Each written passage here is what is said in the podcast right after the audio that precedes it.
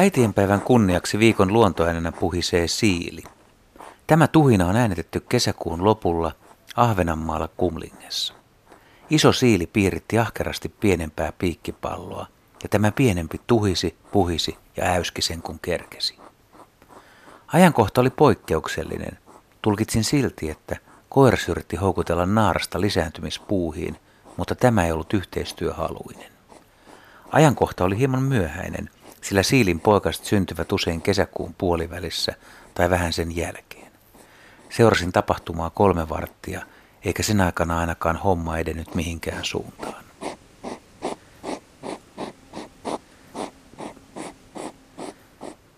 Tämä kohtaaminen siilin kanssa oli ilahduttava. En ollut parin vuoteen mökin pihapiirissä nähnyt siilejä. Ja siilihän on mukava kaveri. Se kuuluu niihin lajeihin, joiden näkemistä tulee aina hyvälle tuulelle. Olen monta kertaa tämän jälkeen pohtinut, kuinka kohan monta vuosisataa siilejä ylipäätään on Kumlingen saarella ollut. Suomen ensimmäiset siilihavainnot ovat 1800-luvulta ja nimenomaan juuri Ahvenanmaalta. Siilit ovat kehnoja uimareita, joten ne eivät ole todennäköisesti levittäytyneet maahamme luonnonvaraisesti. 1900-luvun alusta on kirjallisia tietoja – kuinka siilejä siirrettiin etelärannikolla paikasta toiseen. Näin esimerkiksi pääkaupunkiseudun ja suurten kaupunkien siilitkin saivat alkunsa. Kaikki kansalaiset eivät olleet uudesta, kummallisesta, yöllä liikkuvasta otuksesta mielissään. Kirjatietojen mukaan piikkisiä uudisasukkaita teilattiin siellä täällä. Osa ihmistä suorastaan pelkäsi siilejä. Niitä pidettiin pirun luomina maahisina – Myöhemmin siileä alettiin arvostaa sen sympaattisen olemuksen vuoksi. Joku ilmeisesti myös keksi kullanarvoisen PR-kampanjan siilille. Syntyi myytti tehokkaasta rotan ja käärmeen tappajasta.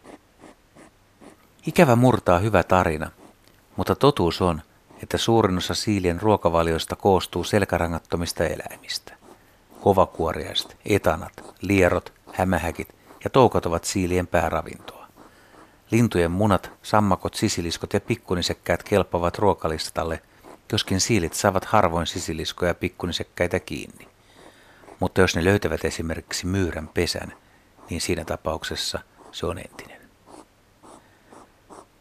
Siili ei ole myöskään käärmeensyöjä, kuten monet tarut kertovat. Siili voisi taistelussa päihittää kyyn, sillä piikit suojaavat puremalta ja siilin veressä on aineita, jotka neutraloivat kyyn myrkyn. Todennäköisesti siilit ja kyyt eivät kuitenkaan kovin usein kohtaa. Siili on hämärän eläjä ja kyy nauttii auringosta. Siilin rymytessä paikalle käärmeet luikertelevat tiehensä. Kun näkee siilin syömässä käärmettä, voi epäillä, että siili on löytänyt auton alle liiskaantuneen luikertelijan. Sitten siilien poikasiin. Siilien poikaset ovat aluksi alle 10 senttimetrin mittaisia, vaaleanpunaisia palleroita. Piikit ovat vaaleita ja pehmeitä. Silmät avautuvat kahden viikon ikäisinä ja kuukauden päästä silit osaavat kiertyä vaaranuhatessa emojen tavoin kerälle. Syksyllä siilit keräävät rasvaa talven varalle. Naarat lihottavat itsensä kilonpainoisiksi, urokset vielä 300 grammaa painavimmiksi.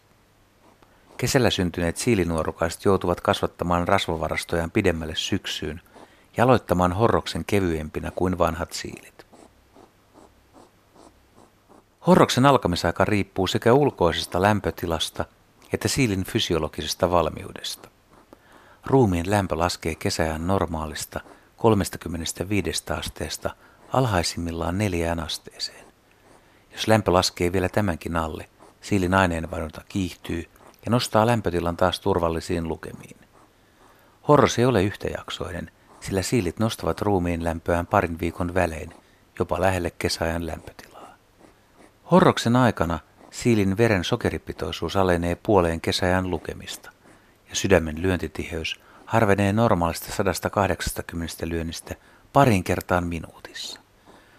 Horroksessa olevan siilin hengitys on hyvin epätasaista. Pitkiä hengitystaukoja seuraa jakso kiihkeitä hengitysliikkeitä. Kirjallisuudessa mainitaan pisimmäksi hengitystauoksi jopa kaksi ja puoli tuntia.